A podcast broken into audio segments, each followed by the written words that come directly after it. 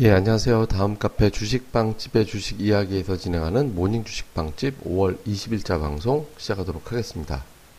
어우, 저는 오늘 새벽 3시에 깨가지고요. 뭐 어제 12시 반쯤 잠들었는데 새벽 3시에 깨가지고 그때 이제 뭐 폰 이제 모바일로 이제 미증시 지수를 잠깐 봤어요. 그 봤더니 그때 이제 정신이 또 번쩍 들더라고요. 그래갖고 이제 그때부터 잠을 안 자기 시작해가지고 아니 그냥 그때 깨버렸어요. 근데 깨가지고 미국 지수 이제 나중에 막판에 이제 낙폭 쭉 줄이고 하는 거 이제 그것 좀 보다가 조금 더안 자면 더 줄일라나? 그때 이제 막판에 다우지수 기준으로 한 7, 마이너스 70포인트 대까지 올라오더라고요. 그래갖고 이제 좀 기다리면 좀 괜찮겠다라고 생각하다 보니까 그냥 아예 홀랑 다 밤을 새버려가지고 예, 그냥 멍, 아침에 좀 멍해진 것 같습니다. 자, 어쨌든 이제 미증시 마감 동향부터 먼저 설명을 드리면, 어, 미국은 초반에 좀 많이 빠졌다가, 그러니까 다우지수는 뭐 거의 180포인트 가까이 막 이제 100포인트 훨씬 후반부까지 확 밀렸었죠. 그러니까 거의 뭐 1% 가까이 하락을 했다가 이제 나중에 낙폭을 줄였는데 뭐 금리 인상 이슈죠. 뭐 이제 이집트 이제 여기기 추락한 것도 좀 악재가 됐고 이게 뭐 테러 가능성이 있는 거 아닌가 이렇게 되면서 이제 항공주들에 대한 어떤 불안함 이게 이제 작용된 게 좀 하나가 있었고 여기에다가 이제 계속해서 금리 인상에 대한 어떤 논란, 금리 인상이 요 이날 또 경기 선행 지수 잘 나오고 신규 실업 수당 청구 건수 잘 나오고 뭐 이렇게 되니까 미국 경기 좋네 이렇게 되면서 이제 또 금리를 올려야겠네 뭐 이런 분위기가 또 만들어진 거죠. 그러니까 이런 것들이 또 악재로 작용을 하고 또 여기에다가 이제 연준위원들이 계속 최근에 연준위원들이 이제 불을 지피잖아요. 이렇게 되면서 이제 증시가 좀 빠졌다가 뭐 이, 이렇게 되면 또 유가가 또 하락하잖아요. 달러 강세 가니까 이제 그렇게 좀 밀렸다가 가만히 생각 보니까 미국 경기가 나빠서 빠지는 게 아니잖아요. 이게 괜찮다라는 거. 다음에 이제 유가가 뭐 나이지리아나 뭐 베네수엘라 이런 어떤 좀 최근에 이제 정치적으로 좀 불안한 나라들, 그러니까 불안한 나라들의 어떤 이슈가 다시 이제 부각이 되면서 유가가 거의 약보합까지 보합까지 다 올라왔거든요. 이렇게 되면서 또 지수가 쭉 밀고 올라오는 그런 모습이 돼서 이제 뭐 빠지긴 했는데 빠져서 뭐 최근 들어서 보면 제일 약한 수준으로 이제 마감이 된 거죠. 최근 들어서 가장 약한 수준으로 마감이 되고 특히 다우는 뭐 3일 내리 빠졌죠. 그러니까 13일 이후에 하루 빼곤 계속 빠지는 형태가 됐는데 어쨌든 최근에 가장 낮은 수준 차트로도 최근 저점을 깨는 고약한 위치로 이제 마감이 됐습니다. 근데 그 최근에 좀 움직이는 걸 잘 보면 미국에서는 계속해서 금리를 올린다는 얘기 나오는데 이게 마치 예전에 여러분들 혹시 테이퍼링이라는 단어가 기억나시는지 모르겠는데 아, 미국이 금리를 아저 양적 완화를 종료한다 이렇게 이걸 갖다 이제 테이퍼링이라고 우리가 표현을 했죠. 테이퍼링 단행되면 그러니까 양적 완화가 끝나면 미국의 증시가 굉장히 많이 하락할 것이다. 미국 경기가 문제가 될지도 모른다. 이런 공포감을 계속 조장을 했죠. 조장을 했는데 결국에는 테이퍼링 종료되고 나서 시작되고 나서 이제 미국 양적 완화가 종료되고 나서 오히려 주식시장은 더 올라버렸거든요. 그러니까 불확실성이 제거가 되고 그만큼 미국 경기가 좋다라는 걸 보여주는 거고. 그러니까 지금 미국 경기가 좋잖아요. 일종의 이제 금리나 정책이나 이런 거 이제 그 또 링거 주사 맞는 건데, 그러니까 링거 주사 빼도 될 정도로 건강해진 건데 이걸 계속 맞아야지만 되는 이제 불안함 같은 게 좀 있는 거죠. 그러니까 이럴 때는 차라리 링거를 갖다가 과감하게 뽑아버리고 너 건강해라는 거를 갖다가 이제 보여줄 필요도 있거든요. 그러니까 시장에서 한편은 또 그걸 보고 싶어 하는 거죠. 근데 그 전까지는 막연하게 이걸 뽑으면은 또 계속 또 지금 내가 병이 나 있는 것 같은데 이런 불안함이 좀 있고 또 이게 또 이제 외부의 힘을 빌어서 내가 건강한 상태로 이제 유지가 되는 걸 또 즐기는 뭐 주체들이 있다라고 해야 되나요? 그러니까 그런 주체들이 좀 있거든요. 그러니까 뭐 이럴 때 또 월가에서는 계속 무력 시위 어떤 어, 디서는 무력 시위라고 그러고 어디서는 실제 진짜 반응이라고도 하는데 이건 뭐 해석하기 나름이니까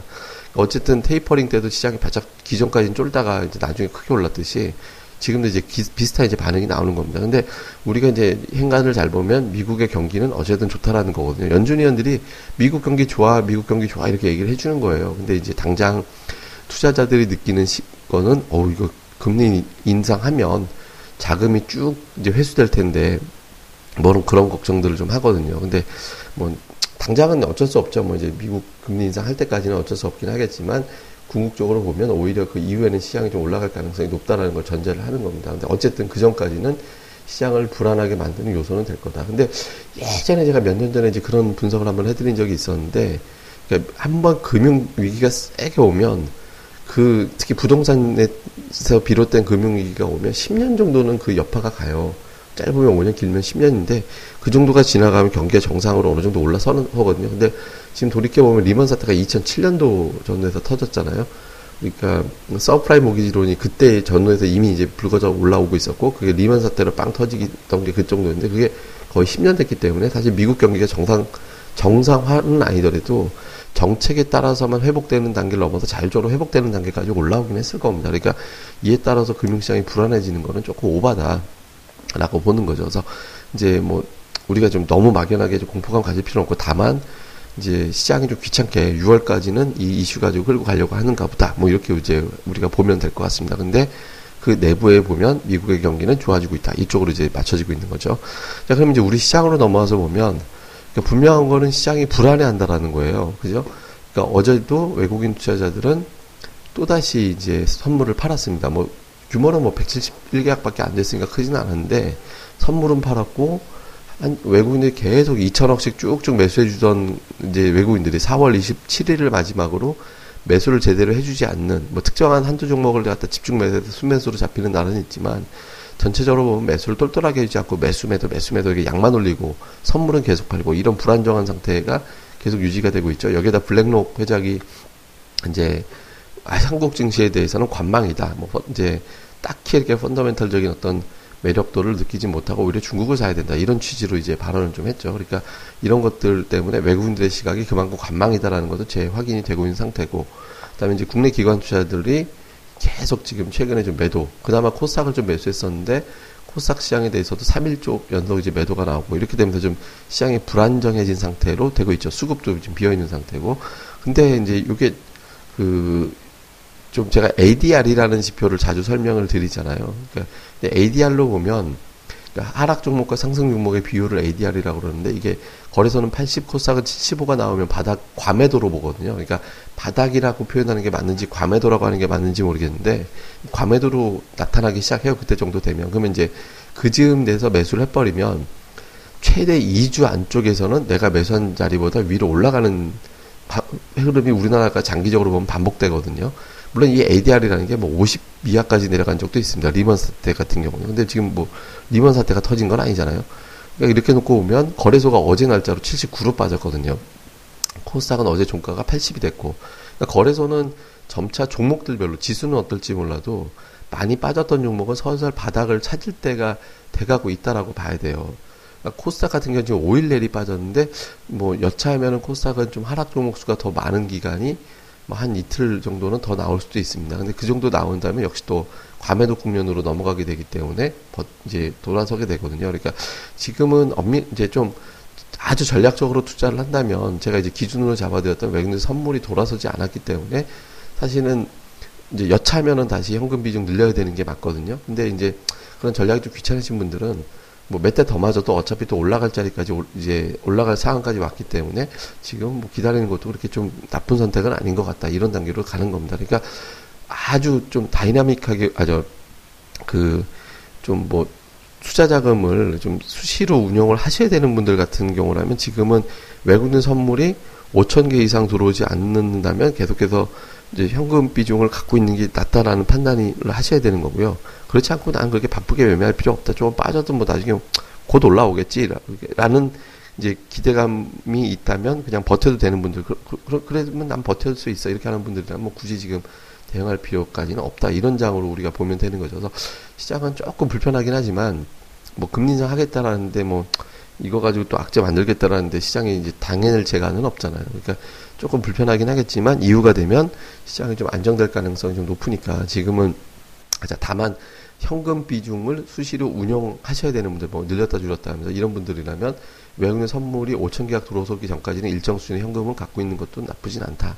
예, 오늘 예를 들어서 뭐 저는 이제 전략적으로 주식을 갖다가 다 사놓자라는 쪽으로 제가 이제 저희 제가 이제 저희 쪽은 이제 전략을 세워놨었 놓은 상태거든요. 근데 만약에 외국인 선물이 돌아서지 않는다면 추가 매수한 부분에 대해서는 털어낼 것도 염두를 하고 있습니다. 그러니까 뭐 여러분들 같은 경우도 좀 비싸게 하시는 것도 이제 나쁘진 않을 것 같아요. 그러니까 요 요거는 이제 기준은 선물로 보면서 가되 이제 지금 ADR 기준으로 보면 거의 이제 과매도군으로 진입하고 있으니까 뭐 버텨도 나쁠 건 없다. 뭐 이렇게 이제 보시면 될 것 같습니다. 그래서 전반적으로 시장 흐름에 대해서는 뭐 그냥 좀 지루 징그럽고 지루한 시간이 되긴 하나 이번 주는 잘 버텨주면 이제 다음 주에는 좀 올라갈 가능성도 좀 있어 보이니까 뭐 그런 걸 흐름을 보면서 타면 되겠다 이렇게 보시면 될 것 같습니다. 예, 그래서 뭐 시장이 좀 그래요. 원래 이제 저기 항상 보면 어떤 정책이 하나가 바뀔 때는 시장이 막연한 어떤 공포감 같은 거 갖는 건 당연하고 근데 그걸 갖다가 이제 억지로 뭐 괜찮으니까 버텨야지 뭐 이것도 사실은 좀 미련한 짓이긴 하죠. 근데 이제 뭐 미련해도 되는 장이라고 생각은 하거든요. 다만 투자자들의 성향에 따라 이제 그리고 내가 해야 되는 사정에 따라 뭐 전업 투자자들 매일 테, 트레이딩을 병행해야 되는 분들 같은 경우는 지금 장에서 주식 100% 가져가기는 굉장히 부담스러울 수 있잖아요. 그러니까 그런 분들인 경우가 아닌 분들은 조금 이제 구분을 해서 전략적으로 대응하시면 될 것 같습니다. 그리고 자세한 내용은 저희 카페, 그러니까 다음에 있는 저희 카페 주식방집의 주식 이야기라는 저희 카페에 제가 내용들은 다 이제 요약을 해서 올려놓으니까 또 저희 카페 오셔서 이제 참고하시고요. 다음에도 그냥 주식방집 이렇게 검색하시면 됩니다. 그리고 또 하나 말씀드리면 저희가 이제 토요일 새벽에 업로드 되지 않을까 이렇게 이제 생각을 하는데 이제 그 이번에는 가치 투자 특집이에요. 그러니까 밸류아이님이 좀 독특한 형태의 가치 투자를 하거든요. 근데 이제 밸류아이님하고 대담 형태로 진행한 강좌입니다. 강좌. 가치 투자란 어떤 것을 가치 투자라고 생각을 하는지 실제로 이제 성적이 상당히 좋죠. 밸류아이님이.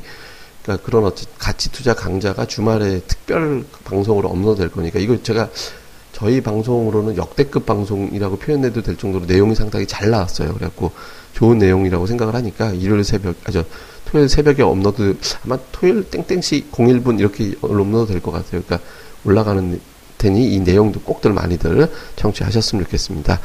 예, 그럼 하루 잘들 마무리하시고요. 저희는 또 다음 시간에 뵙겠습니다. 감사합니다.